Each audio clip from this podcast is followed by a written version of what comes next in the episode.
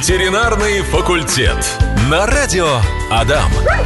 Да, на наших с вами часах то самое время. В эфире та самая передача про наших любимых питомцев. Дорогие живчане и гости города. Ветеринарный факультет звучит из ваших динамиков. Я Владимир Барановский. А на ваши вопросы отвечает Милаев Вячеслав Борисович, кандидат ветеринарных наук, заведующий кафедры внутренних болезней и хирургии Ижевской государственной сельскохозяйственной академии, профессор, практикующий ветеринарный врач. Добрый день, Вячеслав Борисович. Здравствуйте, Владимир. Здравствуйте, уважаемые радиослушатели. Сегодня мы обсуждаем болезни желудочно-кишечного тракта у наших животных. И э, сразу хочу спросить, какие болезни самые распространенные и с чем чаще всего обращаются хозяева? Ой, тут, наверное, целых два вопроса, честно говоря. Вот в вашем вопросе целых два, и вопросы очень большие, даже такие, очень объемные. Э, ну, с чем обращаются? Тут, наверное, сказать проще. То есть этих болезней довольно много, встречаются они часто. И, как правило, обращаемость это рвота или диарея. Ну, по-русски сказать понос, да, вот mm. по сути два, два таких ча- чаще, ну, частых симптома, с которыми обращаются вот животными в клинику. А дальше уже, уже совсем интересная тема, почему рвота, почему диарея, а может быть такие варианты, как рвота есть, а стула вообще нет, а может быть диарея есть, а животное не ест, и тут как бы очень-очень много различных вариантов, это и народные тела, которые животное или проглатывает, или они сами образуются в кишечнике. Допустим, это, э, э, скажем, э, комки шерсти, комки травы. Вот, например, у меня был случай, ну, вот, наверное, к, к месту будет, да, что-то вспомнил вдруг. Вот угу. был случай, когда пришли с единственной клиникой, по сути, собачка плохо ест и очень мало ест. И вот она поест и тут же вырвет. Вот у нее как бы такие симптомы. Когда мы стали смотреть, разбираться, в общем, пошли на операцию, я из, из этой собачки извлек травы в, в объеме 5 литров. То есть это Ничего тазик, себе. пол ведра травы был. Представьте, она вот все, ле, все лето, осень ела, ела. Собачка жила у бабушки с дедушкой, те живут на огороде, собака с ними. Она кушает травку, люди очень довольны, что она лечится, что она вот ест траву и все хорошо, она ее ест, ест, ест. Видимо, ну, такой уже э, наступил момент, когда трава это просто не может уже эвакуироваться, она начала копиться, она начала загнивать, там, потому что когда я доставал, это был не трава, а силос, то есть это кислый запах такой, кисло-гнилостный mm-hmm. даже. Э, это был октябрь, а с огорода они уехали где-то в сентябре, то есть представьте, лето, и вот август-сентябрь, как минимум она все это ела, и потом месяц она еще мучилась, она очень сильно похудела, то есть и почему у нее рвота была, потому что желудок заполнен как бы массами, да, угу. и, естественно, она съест чуть-чуть больше, ее также вырвет, потому что желудок полный, и потом э, почему худела? Ну, он потому что опять ест мало и не усваивается. Вот как бы такие вещи. То есть это трава, которая вот образовалась. Также шерсть может образоваться.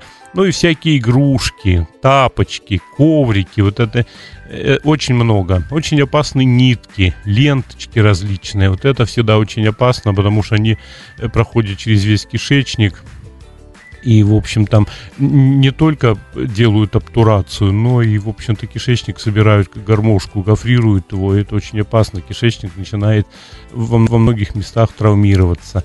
То есть вот как бы народные тела Ой, какие еще инородные тела? Пакеты полиэтиленовые. Давайте, наверное. да, про инородные тела только, наверное, сейчас пока и скажем. Да, да. Пакеты полиэтиленовые, которые животные съедают иногда с запахом там колбасы, мяса, еще чего-то. Да, ну, он же вкусно пахнет, а у нас наши животные собачки, кошечки, они усладители э, запаха, а не вкуса. И поэтому они вот запах чувствуем, это, им это нравится. Они не всегда могут отдифференцировать, вот что это несъедобный пакет. Они его начинают жевать, а выплюнуть они его не могут, потому что строение языка такое, особенно у кошек. Она туда-то закладывает, а оттуда там много сосочков на языке. Они просто не дают ей вы, выплюнуть. Вот, в общем-то, такие народные тела. Их очень много. Вячеслав Борисович, есть у нас вопрос от Татьяны. Добрый день. Кот 8 месяцев, британец. В кале периодически появляется кровь. На паразитов анализ отрицательный, аппетит хороший. В связи с чем это может быть? Анализ крови тоже хороший. Э, Татьяна, да, действительно, у котов, и в том ча- чаще у котов, чем у кошек, и, в общем-то, у- часто у британцев бывает такое заболевание, как колит, то есть это воспаление толстого отдела кишечника. Причин там может быть очень много, и иногда эти причины мы выясняем и лечим эффективно, иногда их и найти не удается, эти причины. Ну вот на что мы смотрим? Мы смотрим, во-первых, на, на лямблий, то есть лямбли и мерии, то есть на простейших. Для этого надо сдавать кал, вот прямо желательно свежий. То есть вот котик сходил утром, тоже взяли, отнесли, чтобы он не стоял там день, как-то так договариваться и его исследовать кал. Ну что еще может быть? То есть может быть какие-то аутоиммунные колиты, связанные ну, с тем, что собственные клетки иммунной системы начинают атаковать клетки кишечника. Ну, так называемые аутоиммунные заболевания, их очень много. Но смотрите как, если кала мало, и вот он э, э, иногда и легкие прожилки, ну, может быть, не особо обращайте на это внимание. Если все-таки это периодически и довольно много крови, то тут уже, конечно, надо как-то, может быть, обследовать его более, ну, более интенсивно. Не могу подробнее сказать. Вот как-то так. Мгм. Ответили на ваш, э, Татьяна, вопрос. Вячеслав Борисович, мы с вами ранее обсудили инородные тела в организме у животных, как они попадают, и что из-за них бывает. А сейчас... Чуть-чуть только смогли Да, обсудить, чуть-чуть. очень Потому что их поверхностно. много, да. Там очень А- много, да. А вот инфекции. Инфекции. Инфекции тут тоже как бы надо разделять на, на, на два вида. Во-первых, э, кишечные токсикоинфекции, то есть э, инфекции, связан- связанные с отравлением, то есть с поеданием испорченной пищи, там испорченная рыба, мясо, тушенка, что еще. Ну вот как-то так, с сухими кормами, скажу, это практически невероятно, если только они сильно постояли, заплесневели и Мгм. прочее, но животное, скорее всего, есть их не будет. А вот то, что они подбирают на улице, или то, что пропадает, вот, допустим, сварили, вот сейчас лето начнется, да, сварили большой объем каши, целую кастрюлю, дали ее, а, ну, вот она стоит, да, ее дают периодически, и в конце концов дали испорченную. Тут может быть инфекция. Но это сальмонеллез, это шерихия коли, то есть это обычные как бы токсикоинфекции, которые и у нас бывают. Или инфекции, связанные вообще с вирусными специфическими заболеваниями. Это, скажем, лептоспироз, чума, парвовирусный энтерит. То есть тут очень много. И поэтому, конечно, тут как бы требуется врачебная диагностика и, и дифференциальная диагностика. Ну, как смотреть на это все? Если один день пропоносил, все нормально, ну, наверное, это бывает, ничего страшного в этом нет. Если больше, то, конечно, надо идти. Особенно с кошками опасно. Они очень быстро обезвоживаются, теряют воду, и потом очень плохо. Ну, также что еще это инфекции? Могут быть и, и, и панкреатиты, может быть и гепатит, может быть это связано с гастритами. То есть на самом деле проблем очень и очень много. Иногда это может быть связано и с кишечными паразитами, допустим, какие-то глисты, э, или вот имерии, только что я говорил, какие-то простейшие, они иногда могут вызывать э, как бы нарушение пищеварения, то есть или рвоту, или диарею.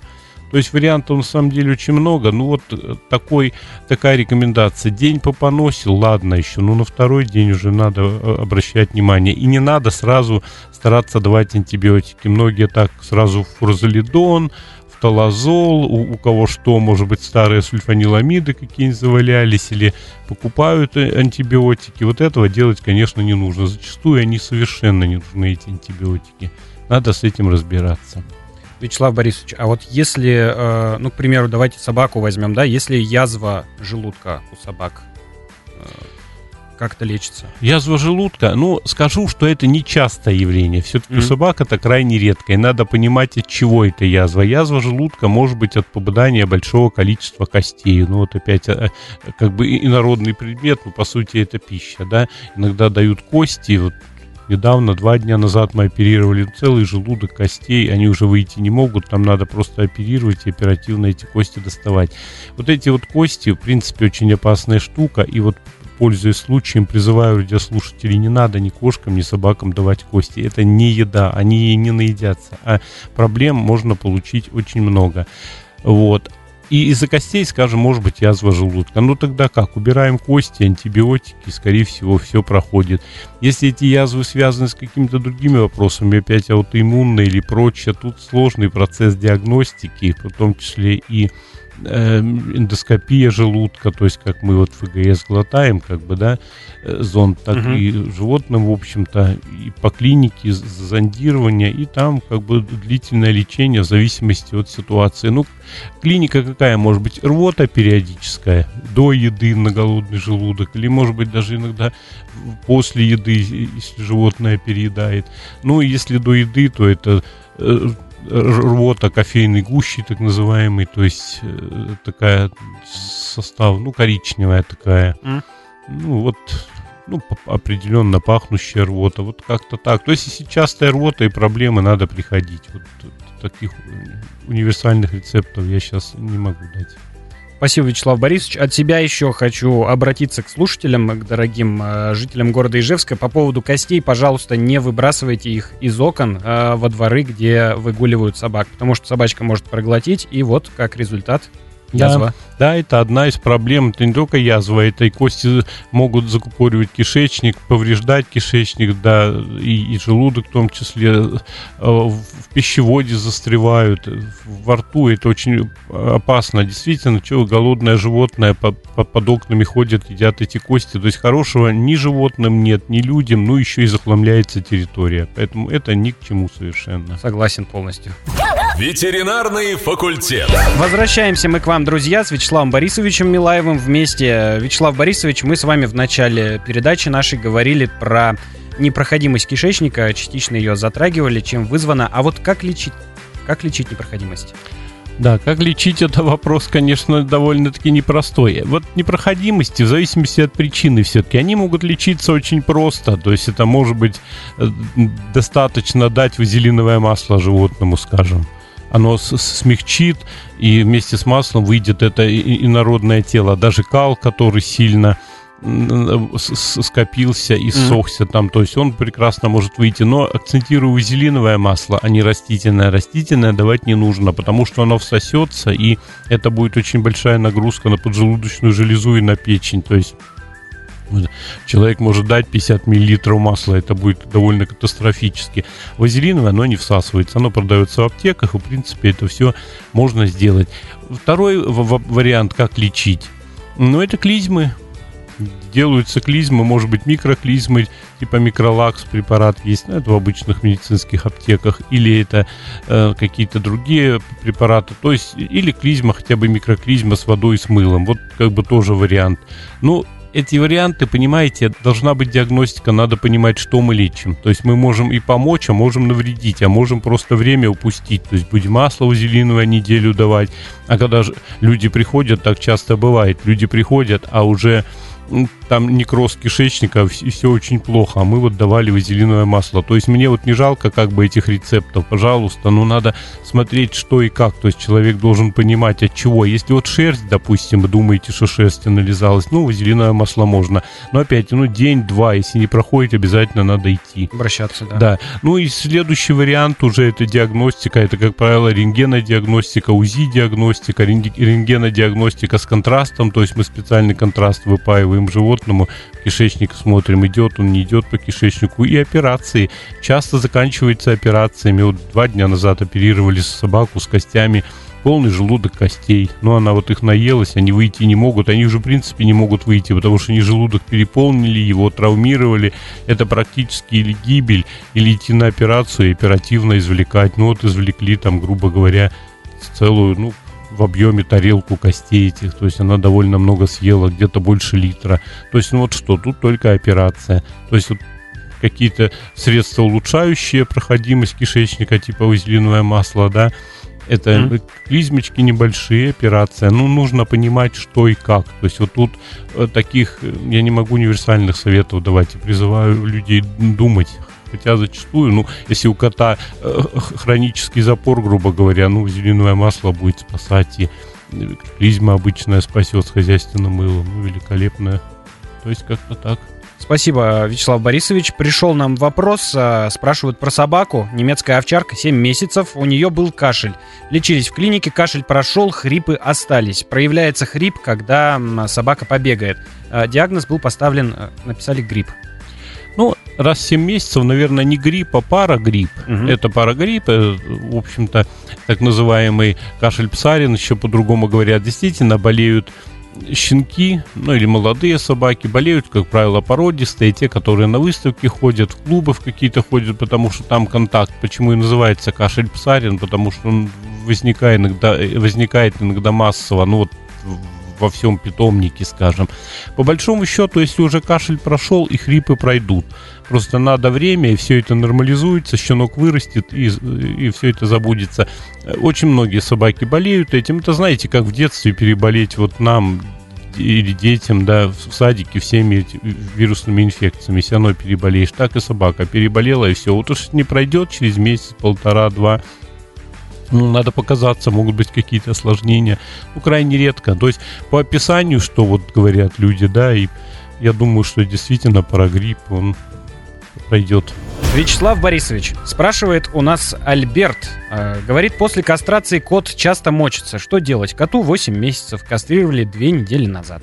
А, Ну, две недели назад, по сути, еще это такой довольно ранний послеоперационный период. Может быть, и ничего страшного. Ну, загляните хотя бы, посмотрите, где там были э, разрезы, все ли там в порядке. Часто он лижет там, то есть вот как бы очень часто обращается он к этому месту. Если часто обращается, ну, надо как-то прийти и показать в чем-то проблемы. Если ничего нет, просто мочится. Ну, может быть, в общем-то, это и пройдет. Посмотрите, насколько воды много пьет. Но если это долго будет продолжаться, все равно как-то надо показать. Вот э, опять такого универсального совета не дашь. Ну, хотя бы еще вот поведенческие бы надо понять, кроме того, что просто мочится, что еще вот у него часто лежит. Там, может быть, меньше есть стал, может быть, меньше активный, может быть, тогда какие-то послекастрационные осложнения. Все бывает, почему нет? Любая хирургия, она сопровождается что-нибудь там э, жидкость, скажем, скопится и будет, будет проблема. Или как вариант сдать мочу, как следующий вариант, просто принести без кота мочу и посмотреть, может быть, камешки. Ну вот вчера собачка у меня была 7 месяцев, то и терьер камень э, размером 7 миллиметров, но это с, с- как, какой, ну это с, мелкий лесной орех, да, если 7 миллиметров, ну вот что, надо будет оперировать, вот тоже часто мочится, еще из крови, вот такая клиника, тоже совсем молодой щенок, по сути. Так что вот, Альберт. Еще есть по- вопрос по похожей теме у нас от Светланы. Э, спрашивает, можно ли кастрировать кошку во время обострения? Сил, говорит, уже нет. Можно, можно. И сколько возраст, интересно, там, ну, по большому счету можно. Это сопровождается, может быть, чуть-чуть несколькими хлопотами для врача, но если опытный врач, опытная клиника, проблем в этом нет. Там просто может быть больше кровотечения, чем, чем обычно, потому что сосуды, которые питают яичники и матку, они более такие, как бы расширенные, бо- более кровенаполненные, и поэтому вот тут просто, ну, может быть, какая-то внимательность нужна от врача. Ну, для нас, допустим, это не проблема. То есть д- сделать и забыть. И не надо давать таблетки вот эти вот от течки, вот от чтобы не было охоты, вот этого не нужно делать. Э, Понятно. Вячеслав Борисович, по нашей сегодняшней теме есть еще вопрос у нас про гастрит. Как же его все-таки лечить? Как лечить гастрит? Да. Ну, прежде всего, устранение причины. То есть всегда я студентам говорю, когда там ну, читаю лекции, веду занятия, устранение причины. То есть от чего гастрит? Так как причин мы назвали много, да, если вот, допустим, смотрите, какая-нибудь э, инородная частица, инородный предмет в желудке, скажем, пробка пивная. Вот недавно у собаки, ну, две пробки пивные мы достали из желудка. Вот ну, так вот, почему-то захотелось ему съесть эти острые пивные пробки. Конечно, э, вот у него не было гастрита, но м- мог быть и гастрит. Как его лечить? Ну, пробки убрать, а потом оно само все пройдет, да. Если, допустим, э, это связано с кормом, допустим, ну, не подходит корм, переедание, может быть, там каша бывает недоваренная, ну, всякие варианты, то есть вариантов миллион, тогда надо устранить причину, просто перевести на другой корм. Допустим, есть специальная корма, диета гастроинтестинал, ну, это как бы э, как бы у- они у многих производителей бывают диеты, которые как раз при желудочно-кишечных заболеваниях. Может быть, вот на эти корма перевести. Ну и дальше уже от причины, может быть, антибиотики, а может быть, это золы так называемые, то есть как бы средства, ну мы так называем золы, их там много препаратов, которые уменьшают секрецию. Ну вот надо понимать от чего, то есть ну, как самый простой вариант, знаете, это семя льна повыпаивать, отвар риса, такое вот э, обволакивающее средство. Можно кисель сделать, то есть обычный, без сахара, без фруктов, с, с крахмалом намешать, может быть, для вкуса что-нибудь да, э, туда налить, типа бульончика какого-нибудь, можно вот этим попоить, может и лучше будет. Но если это не проходит стойко, надо приходить. Это гастрит встречается, я уже говорил, редко, диагностируется он тяжело, и поэтому лечение всегда бывает очень хлопотным и затруднительным. Больше из-за диагностики. С людьми-то проще все-таки, да, проглотили гастроскоп, там mm. определили гастрит, и уже как-то лечат животными, все сложнее. Чтобы гастроскоп вести, это наркоз надо, это куча, куча всего. Поэтому вот как-то так. Диагностика и причины прежде всего надо понимать. Потом я могу сказать уже, как лечить. Но это, повторяю, непростой процесс. Как у людей непростой, так и у животных. А если запущенный случай, если запустили гастрит, это чем чревато, чем опасно? Ну, может это язва дойти. Я откровенно скажу, я язвы, вот сколько я уже больше 25 лет практикую, да, и активно практикую как бы хирургию, продолжаю это делать. Я язву видел, может быть, всего лишь там, ну, раз пять. Вот такие язвы, которые я ушивал, что-то делал с ними. Может быть, я их иссекал, там, резицировал, там, желудок. Ну, и то они вполне понятные причины были. Это, как правило, какие-то длительные народные предметы или отравления. Бывали там э, отравления удобрениями, даже еще какими-то химикатами. Вот, ну что, такие язвы, они, как правило, кровят, то есть появляется стул такой э, дегтеобразный, то есть черный, такой полужидкий, скажем так. Ну вот если вот такая язва, ну или рвота с кровью, болезненность, ну тогда операция, или вот эти золы, которые довольно эффективно могут лечить. Ну, причину устранили, допустим, народный предмет извлекли и на неделю назначили омес, скажем. Ну, в общем-то, вся язва может пройти. А, э, кстати, э, отвар ромашки, зверобой, вот зачастую неплохие средства для лечения. Раньше мы их и применяли, и сейчас, в общем-то, не гнушаемся их применять. Как-то так. Вячеслав Борисович, спасибо вам большое за ответы на вопросы. Это был ветеринарный факультет, друзья. На вопросы отвечал Милаев Вячеслав Борисович, кандидат ветеринарных наук, заведующий кафедрой внутренних болезней и хирургии Ижевской государственной сельскохозяйственной академии, профессор, практикующий ветеринарный врач. Вячеслав Борисович, до новых встреч. Всего доброго, Владимир. Удачи и до свидания, дорогие радиослушатели. Спасибо вам огромное. Ветеринарный факультет. На радио Адам.